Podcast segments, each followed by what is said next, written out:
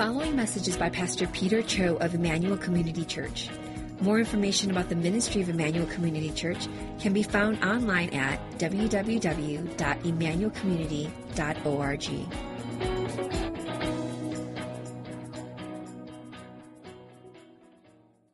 When I went off to college many, many years ago, it was the first time that I was kind of living off on my own. And, you know, I'd grown up in a Christian home. Uh, and going to university was the first time I was really exposed to all these new ideas and these new religions. And I found myself in a season where I was really trying to figure out if this Christian faith that I had was something that I could truly call my own or if it was just something, you know, that was passed down to me from my parents. And, you know, at the University of Illinois, at least when I was there, um, almost every year in the fall, uh, for a few days, there would be this guy named Cliff Knechtle. I don't know if you guys ever heard of him. Um, I think he he was he uh, worked for he was a pastor, but he also worked for InterVarsity, and he was a Christian apologist. And he would come to our school, and he would find a spot in the middle of the quad on the campus, and he would just share the gospel, and he would just openly debate with anyone that would just come and that had questions about the Bible or about the Christian faith. And I remember like just being so drawn to him. I mean, it was for the first time I just hearing a guy be able to just really unpack and explain um, the Christian faith in such an eloquent way. And I remember sitting there for hours, just fascinated by the questions that he would get from you know a lot of these skeptics, cynics, and and just listening to the ways that he would respond. And you know these large crowds would come out, many of whom were very hostile to Christianity. And he'd always respond with truth, and often in such a winsome way that it, it seemed like every year, like a handful of students would come to faith. And then there was this other guy named Max, okay, and he would also come out and he would preach the gospel too. This isn't a picture of Max, but this is how I remember him. He looked kind of like this. Um, and he was there like almost year round. Okay, I think he lived in the area, and he was he was an older guy, probably in his 60s, and he'd come out with this thick Bible, and he would find a spot in the quad just like Cliff would, but he was very different. You know, he had one basic preaching style. It was fire and brimstone, you know. And he had one basic message. He'd just say, "Y'all are sinners. Y'all are going to hell." that was his message. That was it. It's like all he said. And students would refer to him as Mad Max. That was his nickname because he always seemed angry. And you know, to be honest, you looked at him in the quad. There's like rarely anyone around him. He's just like preaching the air. Nobody wanted to hear his message, right? But every once in a while, there would be a, a, handful of people heckling him. And I remember one time there was a there were a couple of dogs on the quad that people had that you know going out for a walk, and they were getting frisky with one another. And and one guy was pointing at at Max, and he was crying out like "Fornicator, fornicator! That dog's a fornicator. He's going to hell!" And everyone would just start laughing and just mocking Max. And I remember thinking like, man, it's just just shame, you know, shame for him. Um, you know, even as a Christian, just feeling like, what is this guy doing out here? You know, you're not going to convert a single person with this message. No love, all judgment, no gospel, just yelling in anger, crying out for repentance. And to be honest, you know, I, I wish this guy would just go away because, you know, I felt like he was giving Christians a bad name. And I'm not sure if any of you have encountered a Mad Max in your life, but I think most of us would probably feel the same way, right? Who would possibly respond to a message like that? Why waste your time preaching this kind of message that people don't want to hear? There's no way they're going to change. And yet, when we get to Jonah chapter 3, we see a, a message actually very similar to Mad Max. But we, we see a response that we would never expect. Right? Let's turn to Jonah chapter 3. We're going to read the whole chapter together follow along the screen. It says this Then the word of the Lord came to Jonah the second time, saying, Arise, go to Nineveh, that great city, and call out against it the message that I tell you. So Jonah arose and went to Nineveh, according to the word of the Lord. Now Nineveh was an exceedingly great city, three days' journey in breadth. Jonah began to go into the city, going a day's journey. And he called out, Yet 40 days, and Nineveh shall be overthrown. And the people of Nineveh believed God. they called for a fast and put on sackcloth, from the greatest of them to the least of them.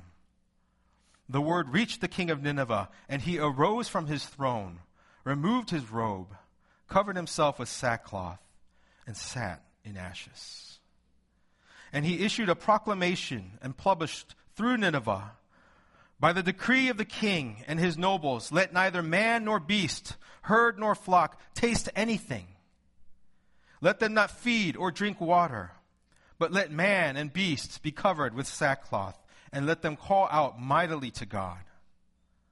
Let everyone turn from his evil way and from the violence that is in his hands. Who knows?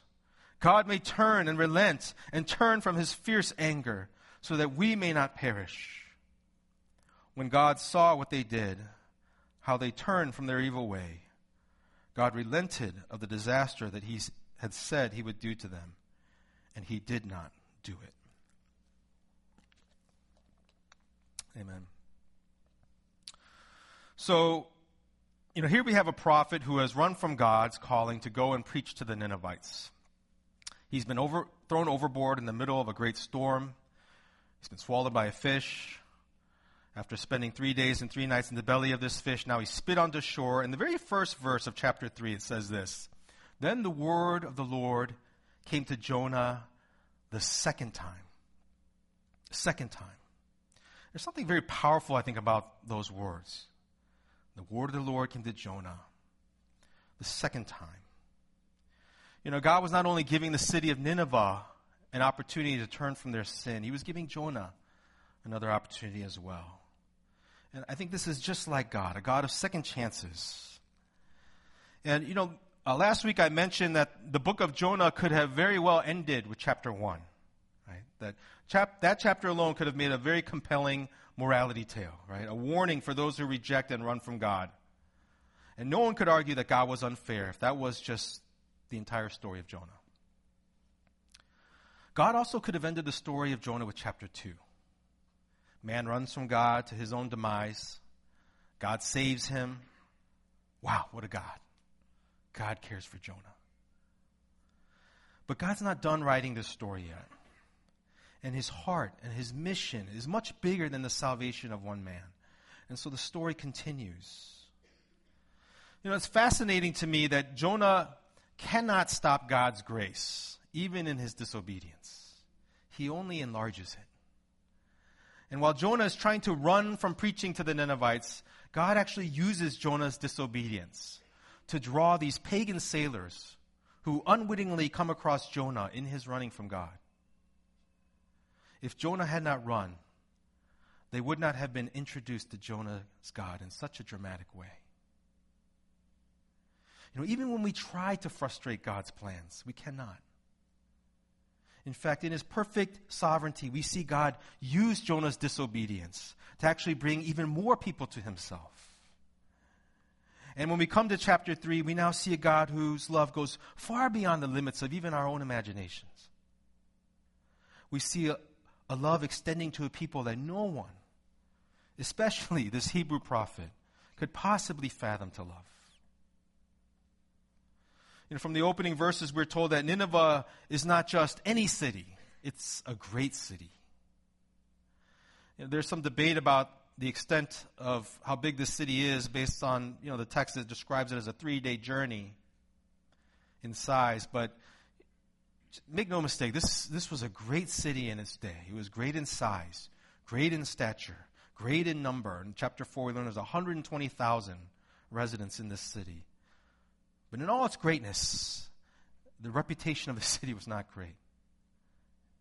During the time of Jonah, the nation of Assyria, which Nineveh was the capital city, they had this legendary reputation of being an exceptionally cruel and violent nation. And they took great pride in this.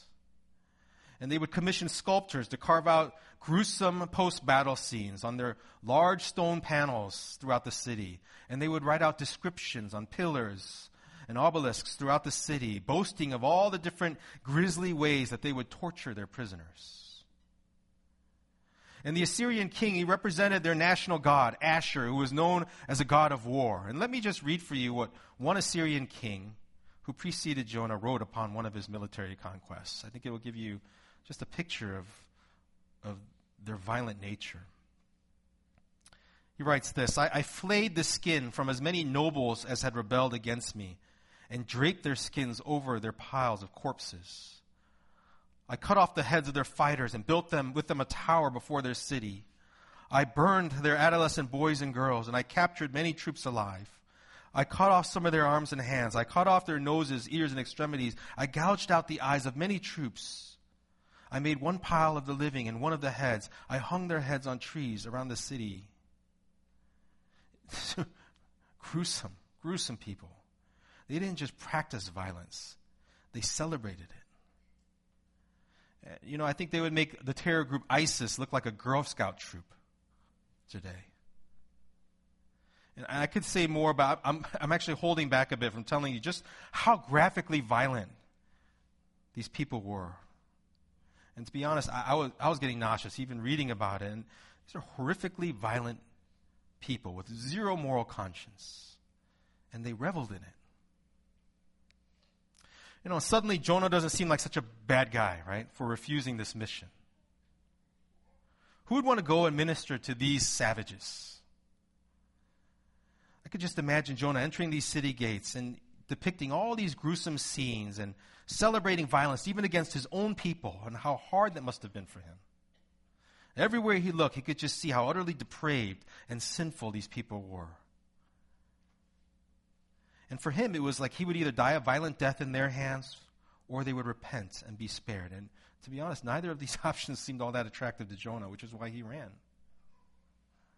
This small town prophet from Gath Hepher, just a nondescript village near Nazareth, he's making this long journey in obedience to God's second call. This message that God gives Jonah is, is an incredibly simple one. Yet 40 days, and Nineveh shall be overthrown. It's just eight words in English, only five in Hebrew. I wish my weekly sermon preparation was this simple, right? I wish my preaching had the same results as Jonah. And you know, when you see this, it's just incredible. This simple message was all it took, and it took immediately. Right? We are told that the Ninevites believed God on the first day. They didn't waste any time. And their belief wasn't just intellectual, it was dramatic. Their response in their size and scope. We're told they put on sackcloth from the greatest to the least of them. And as remarkable as the response is that we see from the people of Nineveh, what's most stunning is the response of their king. You know, we're told that he rises from his throne and he takes off his robes and he puts on sackcloth and he sits in ashes. Just imagine, in majesty, on a royal throne, now in sackcloth, sitting in ashes. Just incredible transformation. You know, king, a king with any sense of pride would, would not let the actions of his people dictate his own, right? But here we find a king who's not only humble enough to repent, but humble enough to follow the people's lead and take them to another level. The king realizes the seriousness of their situation and their sin. And he expands the fast to include even the animals in the city to cry out to God, this God of Israel, to repent very specifically about their evil and their sinful violence. Right? He's not just confessing, He's naming his sin and he's calling the people to name it and to repent. You know, it's interesting that the king requires the animals to participate in this fast and the wearing of sackcloth too. And if you could just picture it, you know, just being there, all these chickens and goats and cows dressed up in sackcloth. I mean, it must have been a, like a ridiculous scene, right? These animals, these poor animals, they have no idea what's happening. But they do know that, that they went from getting fed daily to suddenly having no food. And so you can be sure they're crying out and they're moaning just as loud as the people. And can you imagine just what all of these combined sounds of 120,000 people just crying out, all these animals crying out must have sounded like in a city this size? But what's most remarkable here is just this mustard seed of faith that this king displays in the love and compassion of a God that he doesn't even know. This king says, Who knows? God may turn and relent and turn from his fierce anger so that we may not perish. This king knew very little about the God of Jonah, and yet, with almost nothing to go on, he demonstrates an extraordinary amount of humility and enough faith in this Hebrew God's compassion to respond in the way that he does. He was putting all his hopes in that possibility. You know, meanwhile, in stark contrast, you have the Israelites who enjoyed this long and rich history of seeing God's compassion and his steadfast love lavished on generations upon generations of his people, and yet their response to their own prophets is nothing like this. It's interesting, you know, right around the same time period, the Old Testament prophets, Hosea, Joel, and Amos, were all prophesying to Israel. And what's Israel's response to them? It's, it's either complete apathy and indifference or just kill the messenger. It's nothing like these Ninevites. And you just think about that. What a stinging rebuke that should have been to the people of Israel, living in their own sin, to see how their sworn enemies were responding to their God and to their prophet.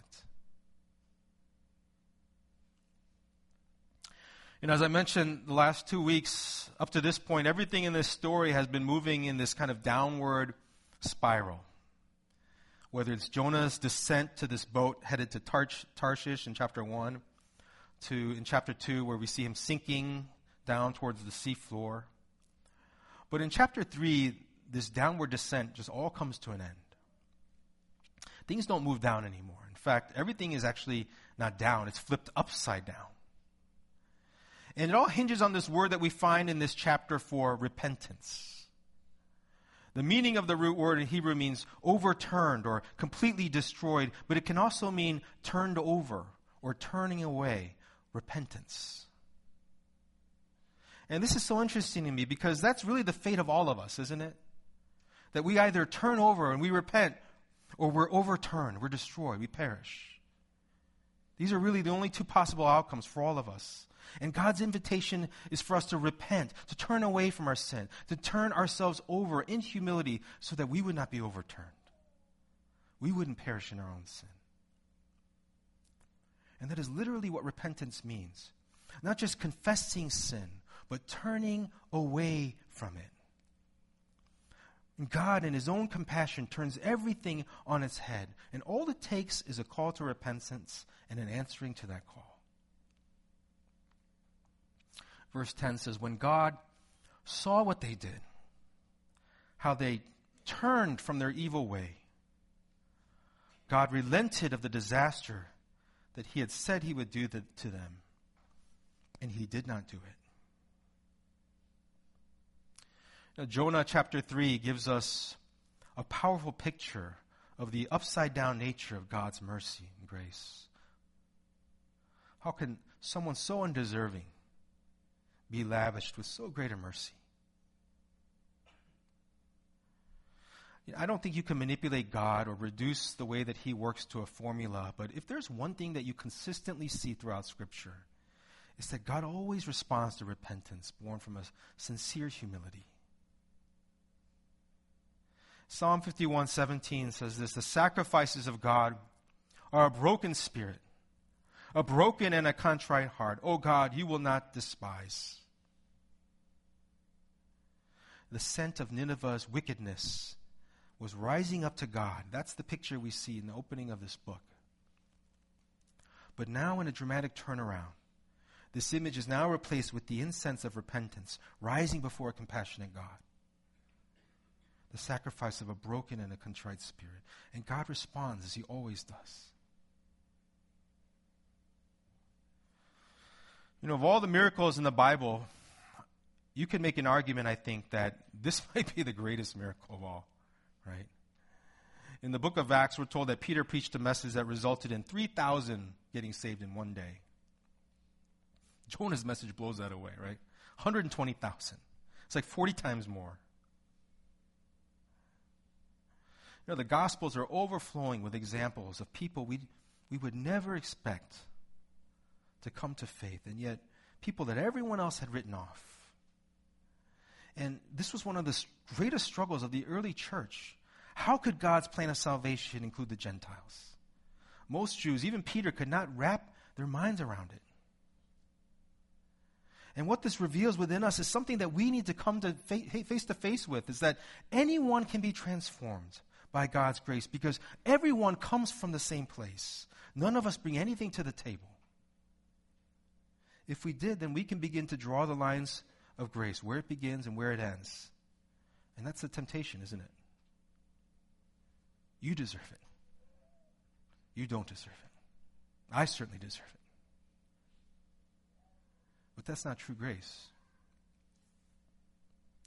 You know, when I was in, in college, um, I took an evangelism class that was run by our church that I attended, and one of the assignments that we were given was that we had to go out and cold witness to at least one person every week, and we had to journal about our experience and then share it at our next class. And I'll be honest, it is it was very nerve wracking. You know, um, just walking up to complete strangers and trying to share your faith. Uh, I wasn't nearly as eloquent as Cliff Knechtle. But every week, you know, I'd walk around campus looking for opportunities to share the gospel with whoever, whoever I felt like God was leading me to. And I don't know, how do you discern who's ready to hear receive the gospel just by looking at them, right? But I'd walk around praying and, you know, looking for someone who kind of fit a certain profile in my mind. And someone who was dressed nicely, you know, someone who had a pleasant face, kind demeanor, someone who looked like they weren't carrying weapons on them. You know, to me, these were the, the kind of people that were ripe for the gospel. And this one day, I remember I was going into a McDonald's and I spotted this Chinese international student who was eating by himself. He was wearing a button down shirt, khaki pants.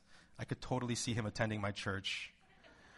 So I sat down and I just started to small talk with him, and he was really polite, very pleasant. And then I started sharing my faith with him, and I started sharing the gospel, and, and suddenly this guy like transformed into a completely different person. Right? He was like visibly upset, and he just got up and he was like shaking, and he grabbed his tray and he just started yelling at me in broken English. He's like, I was just eating my lunch and you come over to talk to me about God. He's like, go away, leave me alone. And, you know, I was shocked at his reaction. I would never guessed this guy was capable of, of that. And he's really angry. And so, you know, I went back to my evangelism class and I told everyone about how I'd been persecuted for Jesus that day. and, um, after that experience, I really didn't want to go cold witnessing again. It was, I was scarred. I was really discouraged. And I remember thinking, like, why are we doing this? Like, this seems so pointless. You know, no one comes to faith this way. But not long after that, you know, I got convicted to go out again. And this time I didn't want to go by myself, so I asked my roommate to come with me. And so it was a really nice day. I remember we went out to the quad and we tried to find someone who looked like they needed Jesus. And I don't know why, but we saw this Hispanic guy sitting on the grass by himself. And to be honest, he looked kind of scary. You know, he was pretty buff dude, and I don't know if he was part of a gang, but he kind of had that look.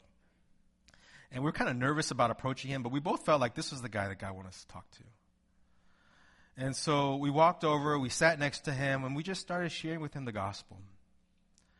And about 10 minutes into it, you know, this guy's just staring into space out in the quad, and all of a sudden you just see this tear just kind of roll down his cheek. And then he just starts sharing with us that he's just really going through some really difficult times. And he felt like God was literally speaking to him through us. And my roommate and I were like both looking at each other like, I can't believe this is happening, you know? and we prayed with him. And I believe he accepted Christ. And only God knows for sure. I've not seen him since that day. But we were just blown away. And of all the people that I'd shared the gospel with, this was the last guy I thought who would ever receive it. And you know, I've been thinking about those days when I was in college this week, and I, and I got really convicted about how my heart for the lost has, has just really waned over the years. You know, even though it was a struggle to share the gospel, I still went out and did it. Not just because it was an assignment, because deep down, you know, I believed it was possible. That God could change anyone at any time, in any way He chooses. And He wanted to use me to do it. It's so easy to write certain people off, right? And there's no way this person will ever change. What's the point in even trying?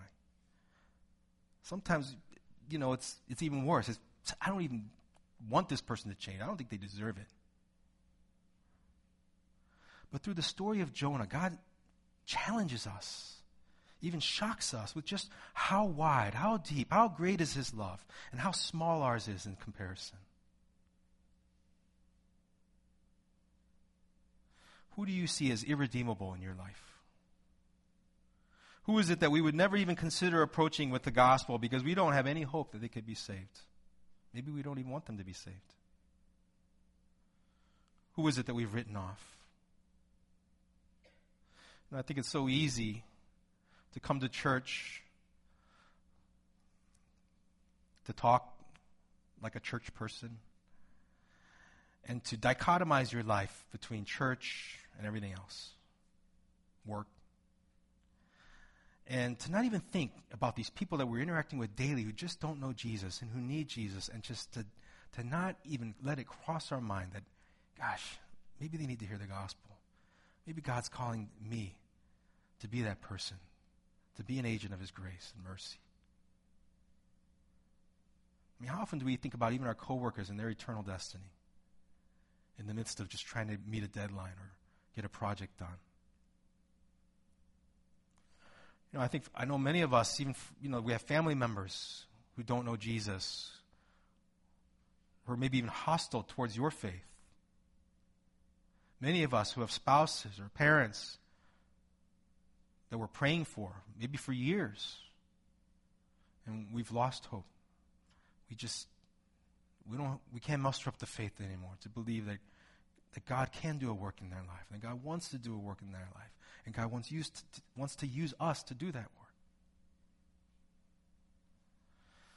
You know, if you recall in, in my first message in Jonah two weeks ago, uh, we learned that Jonah's first prophetic mission was to his own people and to his own king. And it was to grow the nation and to expand the geographic boundaries of Israel, even though they were living in sin, even though they didn't deserve it. And during a season when God had expanded the boundaries of Israel with an undeserved grace, he was now through Jonah asking them to expand the boundaries of their heart for a people who also did not deserve grace. And that's just like God. To bless us so that we can be a blessing to others. To lavish us with His grace so that we can be an agent of grace to others. And it's just like God to shock us, to astonish us with just how big and how wide his heart is, because we're always trying to reduce it to our puny little standards. And we see it all throughout the Old Testament and the New Testament. Tax collectors, prostitutes, Samaritans, lepers, none seemed worthy of redemption. It's scandalous. And yet, these are the very ones that Jesus calls and draws to himself. And no one could understand it. And I think we're all guilty of this. We, we all place limitations on God's love and His mercy, and we, we all have people we think, well, they'll never change. Not now, not ever. And yet, Jonah chapter 3 tells us that God can change anyone, anytime, any place, any way. Do you believe that's possible? Who are we to push people outside of the mercy of God? Who are we to place limits on God's ability to seek and save the lost? Who are we to determine who is worthy of God's grace when we ourselves are unworthy recipients of it? The very people that we have written off in our lives are the very people that God desires to save. God's love is so much bigger than ours and through the Ninevites, these horrible, horrible people, violent. God is awakening Jonah and Israel to the depths of his love. And like Jonah, he wants you to be his agent of mercy, to be his agent of grace. And he's asking us to answer that call. Let's pray together.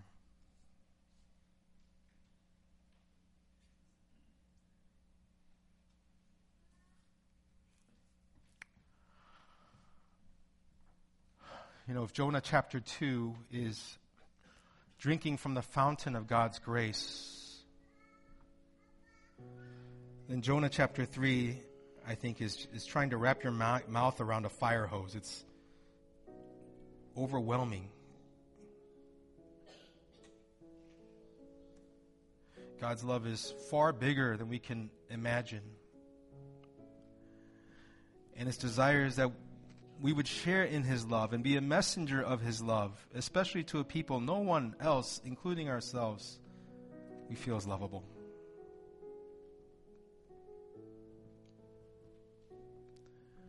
And if God has brought people into your life that you find extremely difficult to love, it is for a reason. I believe He wants you to grow in His love, even by sharing it with those you think don't deserve it.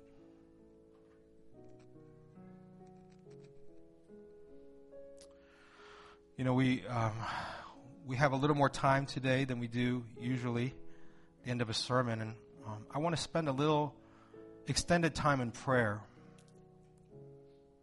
because um, I think the Lord does have someone in your heart right now in this moment that you have to confess that you've written off.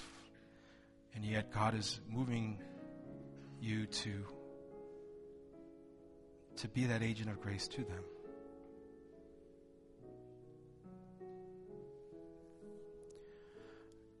I think one of the most telltale signs that we've lost hope in someone's redemption is if we've stopped praying for them. So, why don't we begin there? Praying for those that we find difficult to love, praying for those that we've lost hope in of changing.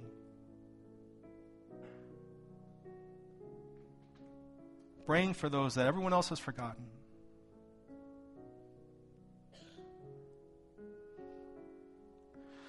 So, um, we're going to spend a, a, few extra minutes in prayer today. Um, let's just let the Lord speak into our hearts, whoever that person is or people are. Let's pray for them. Let's ask God to move our hearts um, to not just pray and let it end there, but even be an agent of grace um, by modeling and speaking and representing the gospel to them. Uh, let's just spend uh, some time praying, and then in a moment, uh, the worship team will, will lead us in worship.